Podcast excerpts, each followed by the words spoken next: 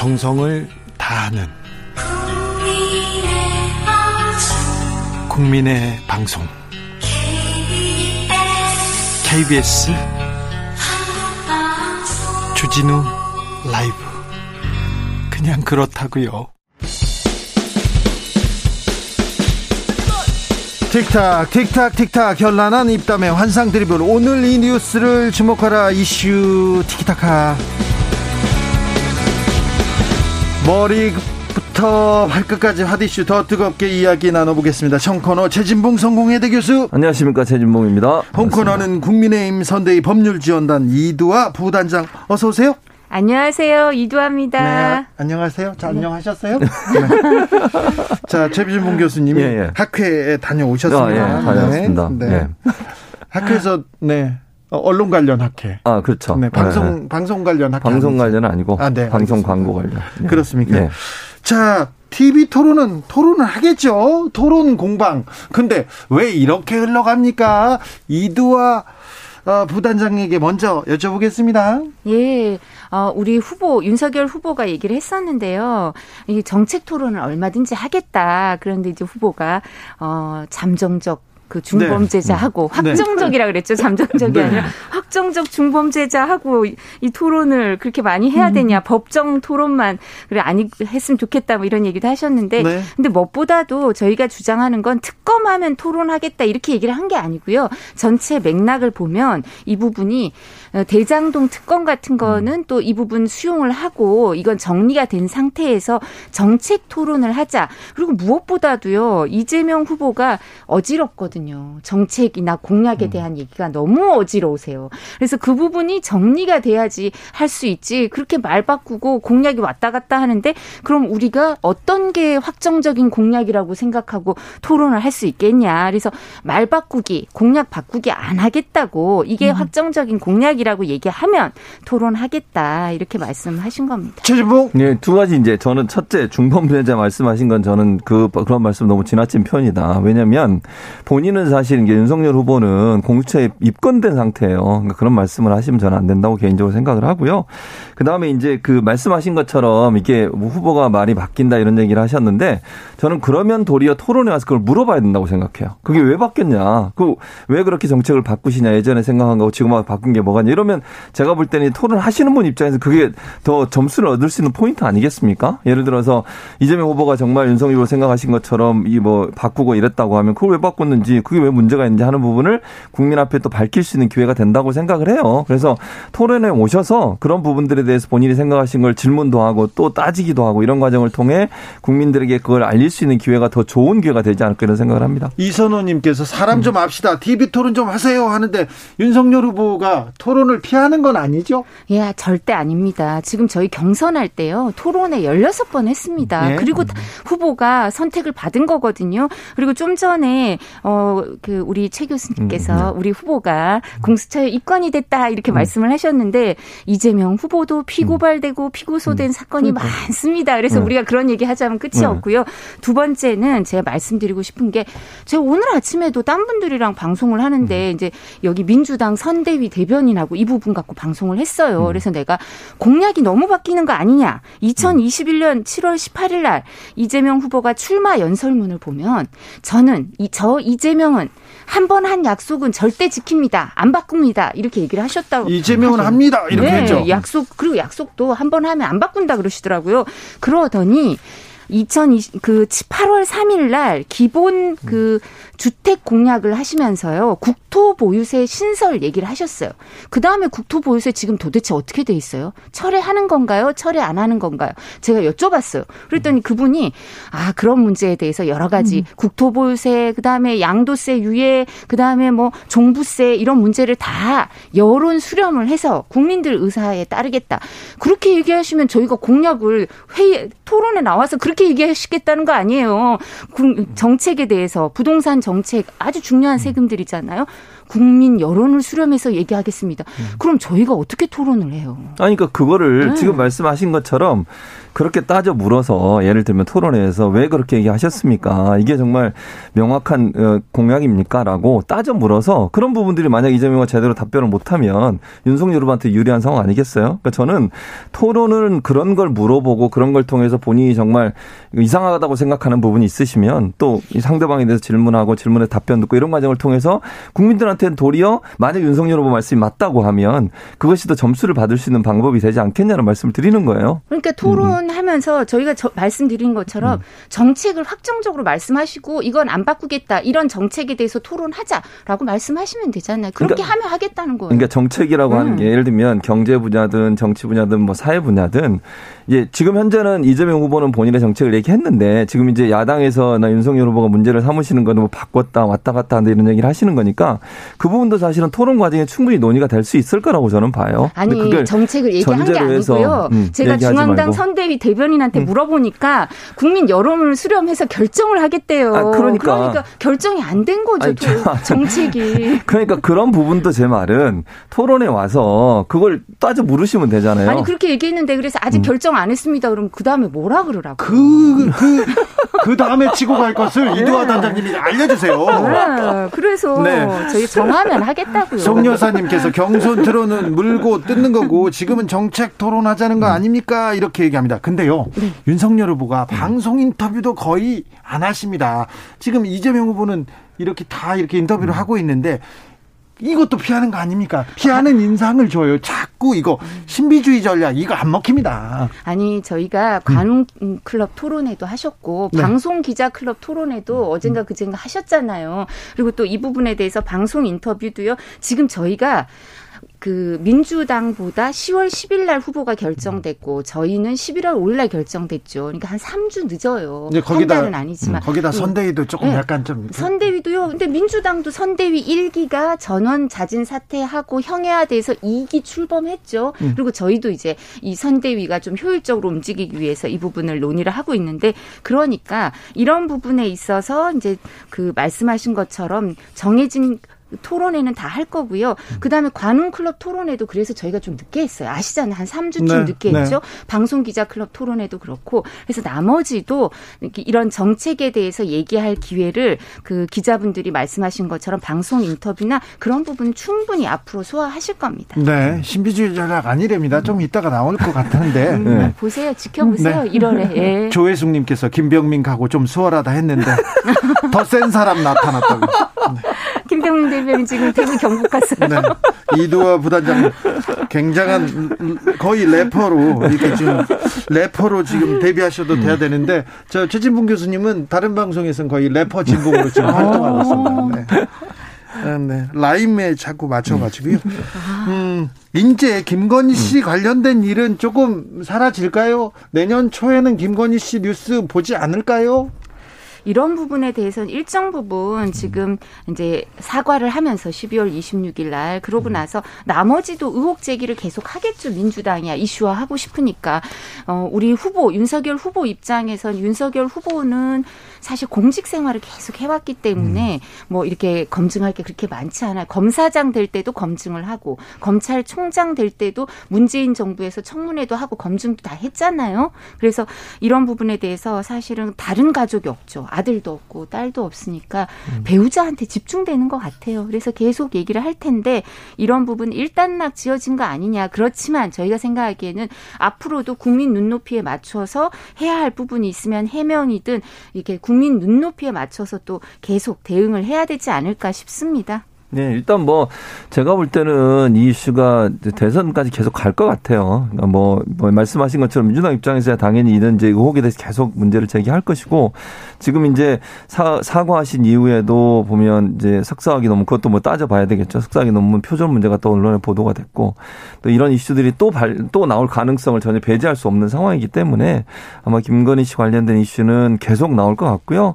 이것이 여론에 어떻게 영향을 미치가 중요하다고 저는 봅니다. 근데 조금 아쉬운 것은 그 사실 이제 YTN에서 그 전에 인터뷰한 내용이 나중에 공개가 됐잖아요. 그러다 보니까 국민들 감정에 봤을 때는 조금 이게 좀 어 뭐랄까요 진실한 사과가 아니냐 하는 그런 의혹이 생길 수 있어요. 그러니까 사과하신 이후에 그 인터뷰가 공개가 됐고 그리고 이제 어, 모 방송국에서 어쨌든 석사 논문 관련해서 표정력이 또 생기다 보니까 사과에 대해서 이제 국민들이 보는 관점이 진실성이 좀 떨어진 게 아닌가 하는 그런 부정적 이미지가 생길 수 있어서 그 부분은 이제 국민의힘에서 해결해야 될 부분이라 생각이 듭니다. 근데 말씀하신 음. 것처럼 YTN 인터뷰는 음. 그 전에 했던 거고요. 음. 그죠? 사과하시기 전에 했던 거고 이제 그 논문도 그 당시 기준으로는 충분히 이제 그 음. 논문 그, 그 통, 그 심사한 교수님 기준, 말씀으로는 음. 그 기준에 맞아서 거기 통과했다 라고 얘기를 하고 계시니까 이 부분 살펴보고 있으니까 또 입장이 나오면 얘기를 음. 드리겠지만 그러니까 또 저희가 음. 후보, 이재명 후보의 논문에 대해서 또 다시 관심이 막 가더라고요.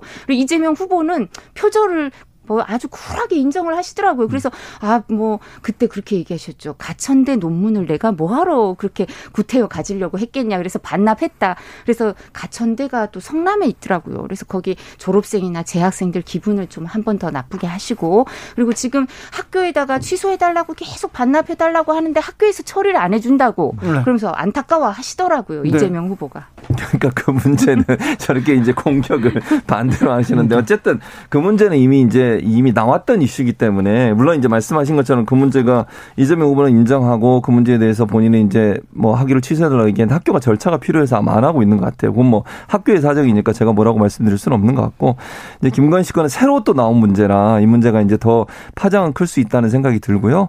이제 김건희 씨 관련돼서 학교에서 아마 이제 조사를 하겠죠. 이런 부분에 대해서 어떤 절차를 통해서 할지 모르겠지만 그래서 그런 부분들이 이제 제가 볼 때는 그러니까 이재명 후보 건은 이미 알려진 거고 나왔던 문제기 이슈이기 때문에 김건희 씨 건이 훨씬 더 파장은 커질 수 있다. 새로 나온 이슈라 그런 생각이 듭니다. 그럼 저희는 후보자 검증이 음. 우선이죠. 후보자가 배우 그러니까 이재명 후보자를 명확하게 검증해야 되니까 논문에 대해서도 쿨하게 음. 인정했다고 뭐 넘어갈 게 아니고요. 음. 얼마나 또 표절을 많이 하셨는지 그 돌려보고 몇 퍼센트 나오는지도 한 보고 서로 비교해 보고 검증을 다 똑같이 후보자 배우자보다 네. 후보자를 훨씬 가, 가, 냉정한 기준으로 저희가 검증을 해야 그러니까 검증을 하는 한다는 게 아니고 음, 음. 하는데 제가 정치적으로 분석해 보면 이게 이제 파급력으로 보면 김건희 씨 건 이 정도 파급력이 클 수 있다는 얘기를 네. 하는 거예요. 네. 그러면 내년에도 김건희 씨 논문으로 이재명 후보의 논문으로 음. 계속해서 네. 검증, 네, 의혹 검증은 계속 될 것 같습니다. 9909님께서 상호 간에 토론할 때 가족 음. 이야기 없이 하기로 하고 정책도로만 아. 하기로 그렇게 하는 토론 듣고 싶습니다. 얘기도 했습니다. 이슈 티키타카는 2부에서 이어가겠습니다. 주진우 라이브 함께하고 계십니다. 지역에 따라 2부에 합류하신 분들 계시죠? 어서 오십시오. 잘 오셨습니다. 7시까지 함께해 주십시오. 라디오 정보센터 다녀오겠습니다. 조진주 씨. 주진우 라이브 이슈 티키타카 이어갑니다. 최진봉 교수님, 이두아 부단장 두 분과 함께하고 계십니다. 2021년 참 많은 일들이 있습니다. 이제 사흘밖에 안 남았는데요. 최진봉 교수님, 네. 어떤 사건이, 어떤 이슈가 떠오릅니까? 2021년도요? 네. 뭐, 그, 오더 생각을 해봤는데, 특별히 생각나는 게 이준석 대표의 당선? 당선. 아, 음. 그렇죠. 그게 좀 뉴스였죠. 뉴스였죠. 네. 그리고 전혀 예상치 못했던 네. 파란이었지 않습니까? 네. 그러니까 국민의힘의 당 대표로 30대가 됐다는 거 그 자체로도 이슈였죠, 사실은. 전 우리 정치사 있을 수, 뭐한 번도 없었던 네. 일이니까. 지금 윤석열 선대위에서도 가장 큰 존재감을 그렇죠. 네. 존재감을 드러내고 있는데 어쨌든 윤석 대표가 어 제1야당의 대표가 된 거 그 자체가 사실은 상당히 큰 어, 이슈가 됐다. 그렇죠. 그런 이슈였던 정치사에서도 음, 음. 큰 이슈가 될 만합니다. 음, 음 이두아 단장님은 어떤 뉴스가요? 저희 긍정적인 건 우리 윤석열 후보가 대선 후보가 된 국민의힘 대선 후보가 된 거 아니겠습니까? 윤석열 후보가 네. 윤, 윤석열 후보가 되니까 좋아요? 네, 좋죠. 왜 좋아요? 아니 윤석열 후보가 음. 사실 정, 지금 말씀하신 1년 선상에 있는 것 같은데요. 네. 이준석 대표가 당 대표가 된 거. 네. 그 다음에 영선이죠. 그 다음에 음. 이재명 후보도 사실 성남시장 경기도지사는 했지만 국회의원 경험은 없습니다. 어, 그렇죠. 음. 네. 그리고 윤석열 후보도 사실 공직자로 살면서 정치 입문한 지 한 4개월 만에 불과 몇 달 만에 네, 음. 이렇게 후보가 됐기 때문에 이게 어떤 사실 저같이 정치권에 좀 몸을 담았던 사람은 어떤 새로운 흐름 아닌가 이런 생각도 들어요. 그러니까요. 네. 네. 국민들이 기존 정치인들에 대한 어떤 실망이 있는 거 아닌가. 여야 모두를 통틀어서 네. 이런 마음도 있습니다. 음.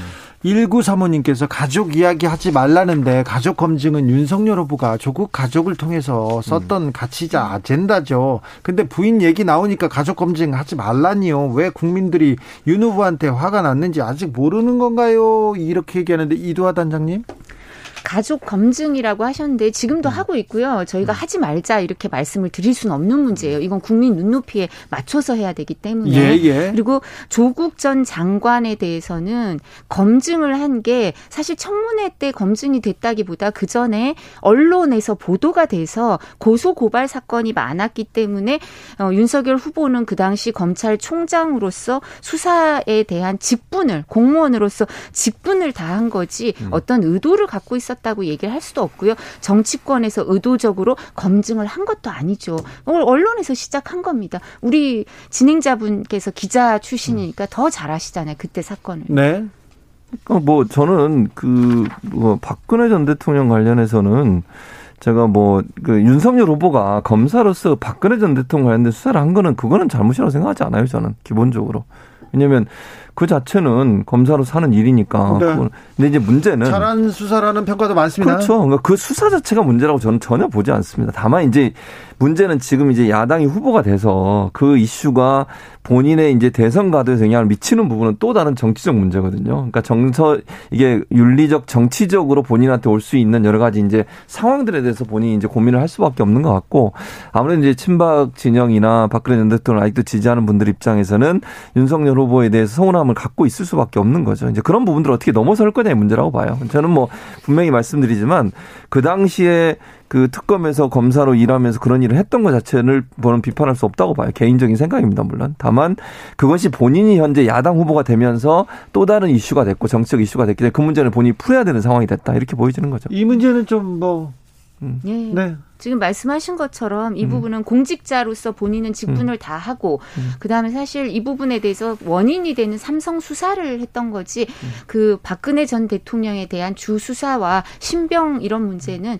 이제 다른 데서 했죠. 네, 네. 그리고 여죄를 수사한 건데 정치적 정서적으로 음. 미안한 마음을 갖고 있다라고 말씀을 하셨고요. 네. 앞으로 또 메시지를 보면 확인이 될 것 같습니다. 근데 저희 이 그 공수처 이거 안 하나요? 통신 자료 제공 내역 이거 해야 되는데 네. 재난 속보 알려드리고 하겠습니다. 네. 오늘 밤부터 전국 지역에 눈비가 내리고 기온이 떨어져서 대설 한파가 예상됩니다. 네. 매우 춥다고 합니다. 가정 내 보온 유지와 수도 계량기 동파에 특별히 유의하시기 바랍니다. 공수처 참 공수처 사찰 논란은 계속 커져만 갑니다. 예, 지금 4시 30분 현재 국민의힘 소속 국회의원들이 79명이 통신자료 제공 내역이 조회가 확인이 되고 있는데요.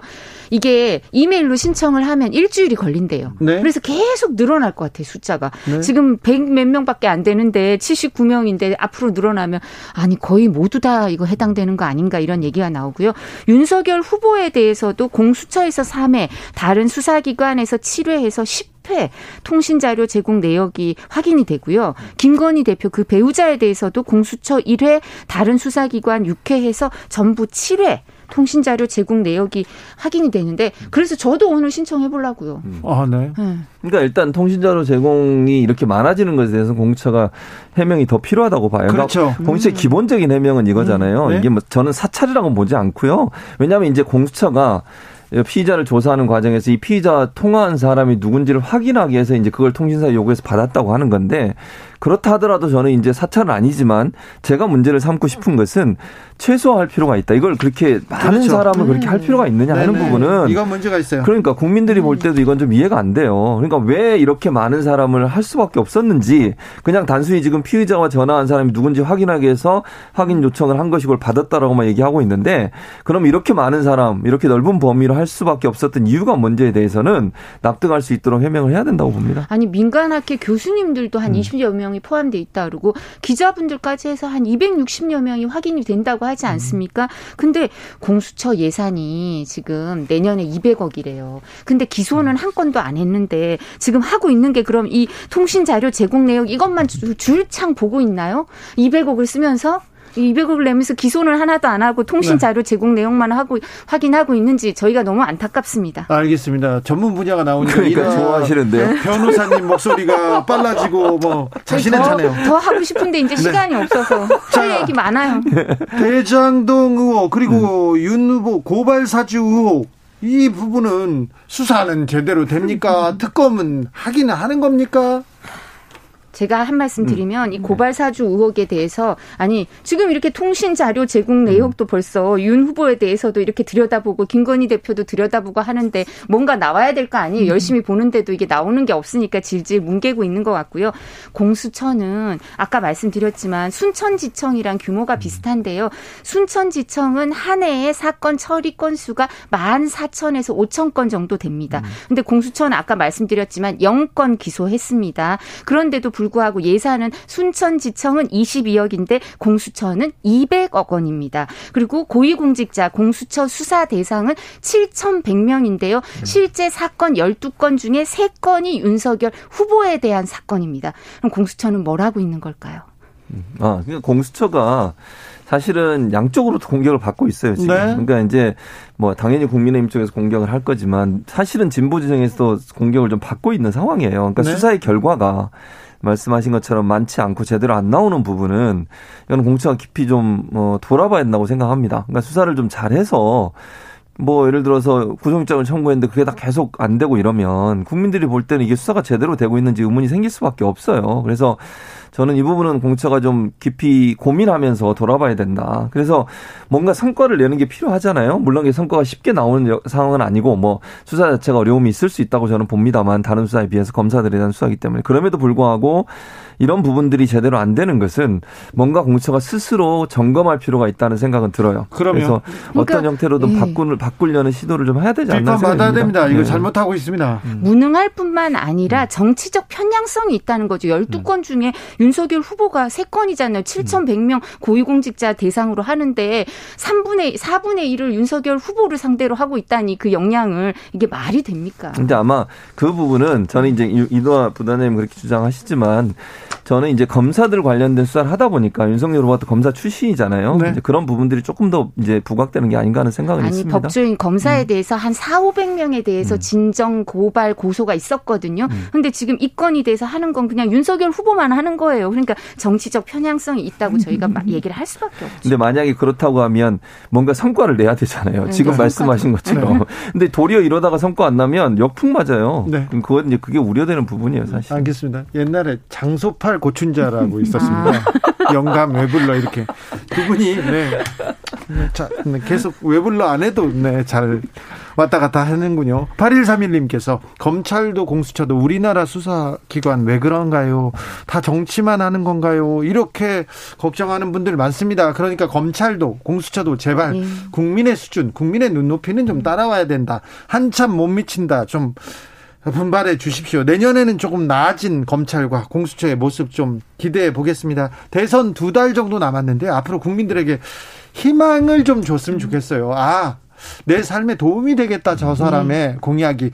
그런데 그러기 위해서는 좀 뭐가 좀 달라져야 됩니까? 최진봉 교수님? 그러니까 공약이 그 검증할 수 있는 기회를 좀 많이 가졌으면 좋겠다는 생각이 들어요. 그러니까 뭐 여러 가지 물론 이제 윤석열 후보나 국민의힘에서는 여러 가지 조건을 이제 얘기하면서 토론에 대해서 부정적 이미지를 보여주고 물론 뭐 아까 지금 부단님 얘기 들어오면 그런 생각이 없다고 하시니까 좀 더 자주 만나서 대화하는 시간, 토론하는 시간들을 많이 가져서 국민들이 판단할 수 있는 기회를 좀 드렸으면 좋겠어요. 그 네. 이제 3회 이상이니까 3회만 하는 건 아니잖아요. 합의를 잘해서 좀 국민들이 판단할 수 있는 기회를 좀 많이 드릴 수 있는 그런 음, 조건이 됐으면 국민들은 좋겠습니다. 국민들은 궁금해합니다. 특별히 음. 윤석열 후보는 얼마 되지 않았기 때문에 더 음. 많이 궁금해합니다. 예, 그럴 기회가 앞으로 많을 거고요. 음. 저는 이재명 후보에 대해서는 좀 고만 어지럽게 해주셨으면 좋겠다라는 생각이 듭니다. 막 어지러워요. 자꾸 얘기를 이 얘기 저 얘기 하시니까 너무 어지러우니까요. 이제 어지럽지 않게 정리가 좀 되시면 어, 이재명 후보하고 우리 윤석열 후보가 토론도 많이 하고 국민 앞에서 음.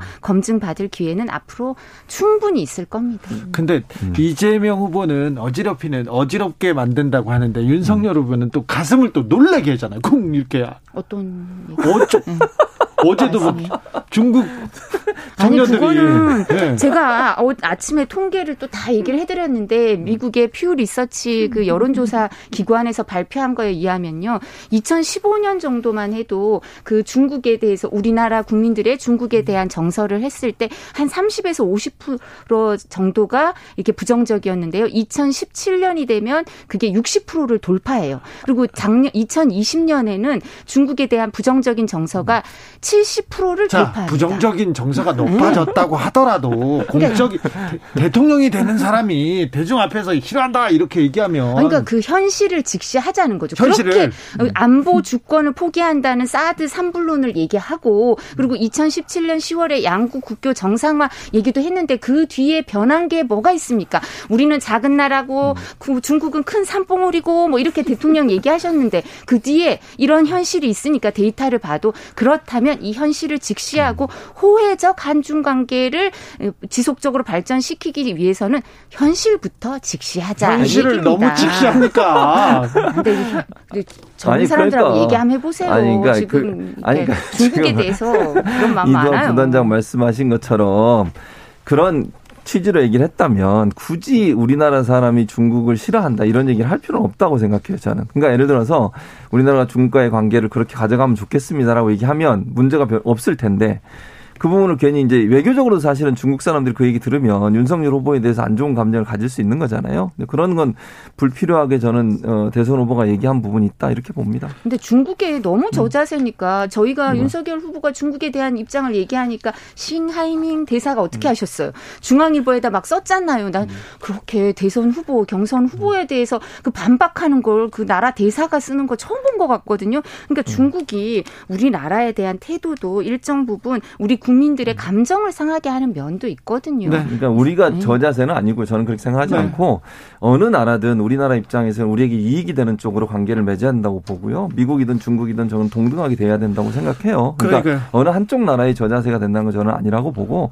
현 정부가 그렇다고도 저는 인정하지는 않습니다. 다만 그런 부분들이 외교 관계는 되게 이제 말이 조심스러워야 되잖아요. 어떤 형태는 그것이 갈등의 요소로 작용할 수 있는 부분이니까 좀 주의할 필요는 있다는 생각이 그러니까 듭니다. 중국에 우리도 할 말은 해야지. 아니. 윤- 할 윤석열 후보가 해야죠. 미국과 음. 일본에도 할 말은 하겠죠? 하겠죠. 성격이 할말 하시는 성격입니다. 네. 너무 할까봐 걱정이어서 아이, 그래요. 그거는 저희가 잘 알아서 근데 중국한테는 너무 저자세였기 때문에 할 말을 알겠어요. 할 때가 됐습니다. 알겠습니다. 이슈 티키타카 최진봉 이도아 이도아 최진봉이었습니다. 감사합니다. 네, 감사합니다. 고맙습니다. 교수님 되게 정치 피로, 사건 사고로 인한 피로, 고달픈 일상에서 오는 피로. 오늘 시사하셨습니까? 경험해 보세요. 들은 날과 안 들은 날의 차이. 여러분의 피로를 날려줄 저녁 한 끼 시사. 추진우 라이브.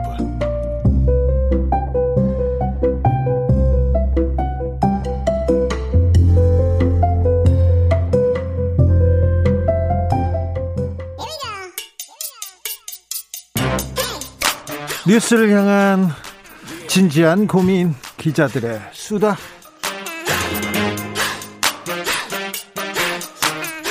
라이브 기자실을 찾은 오늘의 기자는 코인데스크 코리아 김병철 편집장입니다. 어서 오십시오. 안녕하세요.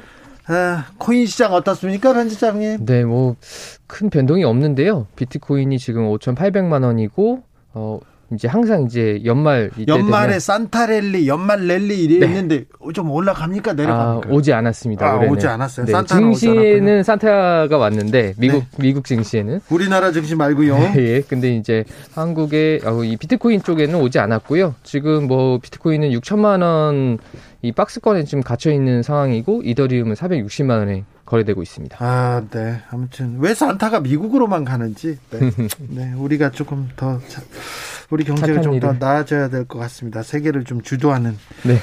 그런 일이 좀 있어야 될 것 같은데, 근데 집값이 좀 꺾입니까? 송도 아파트 그렇게 뭐 인기가 있다는데 계약을 포기하는 사람들이 많습니까? 네, 맞습니다. 인천 송도 아파트가 뭐 굉장히 많이 올랐었죠. 근데 이제 수도권 아파트 상승세, 상승세가 좀 꺾였다는 거를 지금 송도 아파트에서 좀 보여주고 있는데요. 송도 아파트도 그렇고 수도권도 그렇습니까? 네, 맞습니다. 인천 송도에 이제 송도 자이드스타라는 단지가 있는데 지난달 청약에 청약에서 한 2만 명이 몰렸어요. 그래서 경쟁률이 13대 1이었는데 어, 그 중에서 35% 전체 어, 1,533가구의 35%인 530가구가 계약을 포기를 했습니다. 자, 그러면, 아, 그러면 이제 꼭지는, 안, 꼭지는 지나갔다, 이제 떨어지기 시작한다, 이렇게 사람들이 생각하기 시작한 거예요? 그런 것 같습니다. 어, 일단은 이 이제 대출을 받기가 어려워졌잖아요. 네. 그래가지고 신용 대출이 사실상 막히면서 계약금 마련이 어려워서 이번 단지에서 이제 계약을 포기한 사례가 많다고 합니다. 지금 경제면에서 어디도 떨어졌다, 어디도 뚝뚝 이런 얘기가 나오는데 내년에는 많은 아파트가 분양되죠? 네, 맞습니다. 공급이 많죠? 네, 내년은 올해보다 이제 아파트 분양이 훨씬 더 늘어나는데요. 약 50만 가구가 공급될 예정이고요. 이게 이제 2015년 이후에 가장 많은 물량이라고 합니다. 그래서 올해 공급량이 31만 가구였거든요. 네. 그래서 내년은 많이 올해, 나오네요. 네, 올해 한 58%더 증가하는 물량이고요. 여기에서 쑥 들어갑니다. 그럼 내년 아파트값, 내년 집값은 떨어집니까? 아무래도 지금 오른다라고 전망하는 분들은 많지 않습니다. 그렇습니까? 네, 부동산 전문가들 중에서도 암- 뭐 세부적으로 지역별로는 다르다 이런 이야기는 하시는데 올해 같은 상승세를 기대하기는 어렵다라는 게 전반적인 consensus입니다. 그런데 워낙 많이 올랐으니까 조금 올라도 조금 조금 떨어져도 굉장히 좀 아직은 좀 어, 많이 오른 상태인데 내년에는 어찌 되는지 조심하셔야 됩니다. 네. 네, 크게 일단- 세 가지인 것 같아요. 집값이 충분히 올라서 더 오르긴 좀 어렵지 않냐. 네. 그리고 이제 정부의 대출 규제가 계속 강화됐고, 그리고 내년에 또 금리 인상이 예정돼 있잖아요. 네. 이세 가지 이제 복합적인 요소들 때문에 아무래도 어 지금처럼 오른 것만큼 더 오르기는 어렵다라는 거는 다들 인정하는 분위기인 것 같습니다. 대선 주자들의 부동산 정책도 큰 변수가 될 것 같습니다. 윤석열, 이재명, 이재명, 윤석열 둘 다 다주택 양도세 중과를 유예하자는 입장입니다. 청와대 입장은 조금 다른데요. 네. 자, 그 이재명 후보의 안, 윤석열 후보의 안, 뭐가 좀 다릅니까? 네, 어, 지금 이재명 후보 같은 경우는 청와대가 반대함에도 이 다주택자 양도세 중과를 유예하자라고 지금 강조를 하고 있고요. 설득하겠다 계속 얘기하고 있어요. 네, 네. 어, 야, 다주택자에게 이제 빠져나갈 기회를 주자. 예. 양도세가 너무 높으니까 네. 이제 그 팔 수 있게 해주자라고 주장을 지금 하고 있는데 네. 지금의 이제 어, 자주, 다주택자 양도세 좀 현황을 보면요. 서울이나 이런 조정 대상 지역에서 집을 두 채 이상 보유한 사람이 만약에 한 채를 팔면 기본 세율에다가 20% 포인트를 더 내야 됩니다. 양도세를. 네. 근데 이제 이재명 후보는 이걸 한시적으로 부담을 좀 덜어주자라는 건데 그렇게 해야 물량이 나오지 않겠냐라는 거고요. 근데 지금 청와대랑 정부는 네. 그러 그렇지 않을 것 같다라면서 뭐 반대 입장을 명확히 밝혔고요. 오늘도 이재명 후보는 부동산 공약 쏟아냈습니다. 네 맞습니다.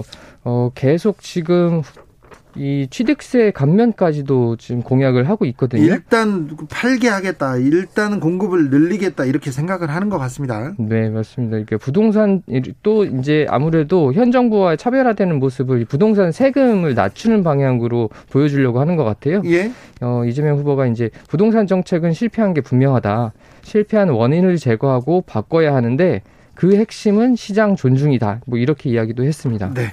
윤석열 후보는 어떻습니까? 네, 아무래도 이재명 후보보다 더 세게 좀 나오고 있는데요. 더 세요. 네, 다주택자 양도세 중과를 지금 이재명 후보는 1년 유예하자고 했고 어, 윤석열 후보는 2년 유예하자라고 공약을 했습니다. 1년 받고 1년 더. 네. 그리고 추가로 주택 공시 가격을 2020년 수준으로 돌리자. 그리고 종부세와 재산세를 통합하자라고 공약을 했는데 이 말은 사실상 종부세를 좀 폐지하자라는 주장과 마찬가지라는 비판을 받고 있고요. 아무래도 양도세를 완화하고 보유세를 강화해야 이제 다, 다주택자들이 매물을 지금 내놓는 거잖아요. 네. 근데 이제 어, 양도세도 낮추고 보유세도 낮추면 집을 누가 내놓겠느냐 이런 비판도 좀 나오고는 있습니다. 이론님께서 불안 공포 매매, 추경 매매. 이거 꼭지라는 얘기입니다. 이렇게 얘기하는데 지금 굉장히 부동산을 집을 사는 사람들은 굉장히 고민을 해야 될 때인 것 같습니다. 다음으로는 어떤 이야기 만나볼까요? 네, 이제 뭐 연말 되면 이제 지금 이런 기사들이 종종 나오는데 그래도 한번 소개를 좀 드려야 될 것 같아가지고 어, 올해 가기 전에 가입하면 좋은 절세 금융 상품들 몇 가지 좀 설명드리려고 합니다. 어, 이거, 이거 알아두면 돈이 되네요. 네, 어 이게 어, 크게 세 가지가 있어요. 네. 네, 세금을 좀 덜 낼 수 있는 상품인데요. 개인형 종합 자산관리 계좌 ISA라고 부릅니다. ISA 계좌? 예, ISA 저희가 만능 통장이라고 보통 불리는데요. 예금이나 주식 펀드에 투자하면서 절세 효과까지 누릴 수 있다라고 해서 만능 통장이라고 부르고요. 이제 계좌에서 발생하는 이자 수익이나 배당 수익 중에 200만 원까지 비과세가 됩니다. 그래서 또 당장 투자를 오래 안 하더라도 미리 계좌를 열어두면 좋은 게 오래 사용하지 않은 한도를 내년을 이월할 수가 있어요. 그래서 올해 2천만 원, 내년 2천만 원에서 내년 한도가 4천만 원으로 두 배가 늘어납니다. 그래서 ISA는 올해 가기 전에 어, 가입하시면 또 좋을 것 같고요. ISA 가입하면 좋답니다. 네. 그리고 두 번째로는 개인형 퇴직연금, 이제 IRP라고 하는데요. 예. 이제 연금저축은 최대 연간 400만 원까지, 그리고 IRP는 최대 연간 700만 원까지 세액 공제가 되니까 네, 이런 퇴직연금 상품들도 알아보시면 좋을 것 같고. 좋다고 합니다. 네. 마지막으로는 이제 뭐 다들 알, 아, 알고 갖고 계실 거예요. 주택 청약 통장인데. 다들 알고 갖고 있는지는 모르겠는데 저는 아무것도 모르겠어요, 지금. 아, 주택 청약 통장은 갖고 계시 아, 예, 청약 통장은 있습니다. 예. 전 주택 청약 통장이 뭔지 알죠. 네, 네, 네. 아, 모르신다는 분도 계셨었는데 무주택자 연간 납입 한도의 40% 최대 240만 원까지 공제가 되니까 어, 이런 것들 좀 챙겨보시면 아무래도 절세 효과를 톡톡히 누릴 수도 있을 겁니다. 챙겨보면 좋다고 합니다. 네, 감사합니다. 지금까지 기자들의 수다 김병철 편집장이었습니다. 감사합니다. 교통정보센터 다녀오겠습니다. 정현정 씨.